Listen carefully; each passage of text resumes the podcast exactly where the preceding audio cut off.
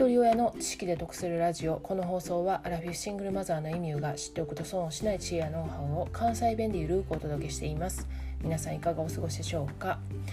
えー、最近ねこの私の音声配信とか、まあ、ツイッターをねフォローしてくださる方でシングルマザーの方がね多いんですよね。でもちろんそうやと思います私自身がシングルマザーやって言うてるから同じような境遇の方とかが多いのは自然なことなんですけれどもそれでもね最近特に多くなったなっていうのを感じてるんですよね。で今日はねこのシングルマザーっていうことにちなんだお話なんですけれどもベビーシッターのマッチングサービスしている会社が行ったアンケートから私がちょっと思いついたことについてお話ししてみたいと思います。オンラインでねそのベビーシッターの手配ができるマッチングサービスがあるそうなんですけれどもそこの会社が2018年にシングルマザーの方を対象にインターネットでアンケートしたそうなんですよね。でその対象の方は雇用形態も年収も様々なんですけれども現在あなたは幸せだと思いますかっていう質問に対して95.8%の人がイエスっていう答えやったそうなんですでもちろんそのシングルマザーになってしまった経緯っていうのは人それぞれだと思うんで、まあ、死別の方もいらしたら自ら離婚を望んだ方もいらっしゃるしこんなはずじゃなかったのに離婚せざるを得なくなったっていう方もいらっしゃると思うんで一概ではないと思うんですけれども私のね古い価値観のイメージからするとシングルマザーってやっぱりね一人でねその経済的にも支えていかなあかんし家事も子育てもせなあかんからすごく疲弊してて大変なイメージがあるんですけれども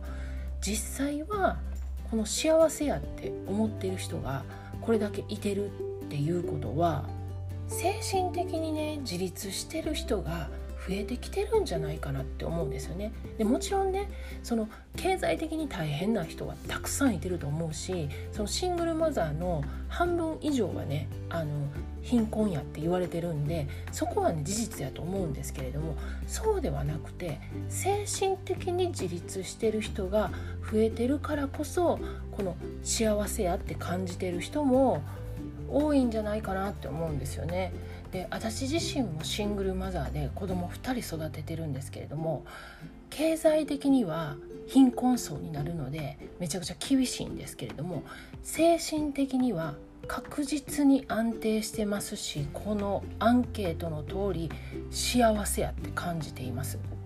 ただ一つねちょっとこのアンケートで私が気になったのはこのアンケートを実施してる会社っていうのはオンラインでベビーシッターの手配ができるベビーシッターマッチングサイトなんですよね。そこのインターネット調査なのでこのサービスを使ってるかもしくは検討してるシングルマザーの方たちへの調査っていうことなんで貧困層はねこのベビーシッターとかを使えるような状況じゃないしそこにまで余裕がない気が回らないので多分この中には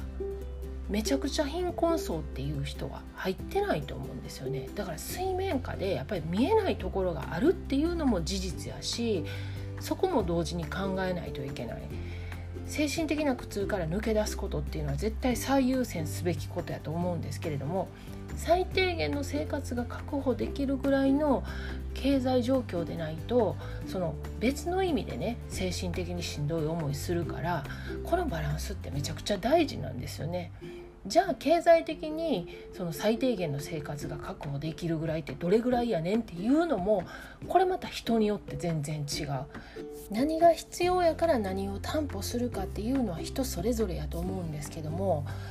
いずれにしてもこの貧すればドンするっていうことをまあ私自身は避けたいなと思ってるんですよね。で目の前のことをこなすことで精一杯で思考ができないであったり健康が確保できない精神的にも安全ではないっていうことはシングルマザーであってもなくても幸せっていうことを考える上でポイントになるんじゃないかなって思うんですよね。なんかちょっと話がどちらかってしまったんですけれども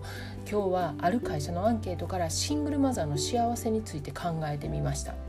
過去回386回で離婚を決断した理由という配信をしています。これもタイトルの通り私自身が離婚を決断した理由をお話ししているんですけれども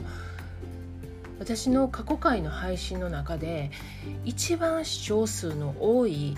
放送です。概要欄にリンク貼ってますのでよかったら合わせて聞いてみてください。では最後までお聴きいただきありがとうございました。今日も笑顔で。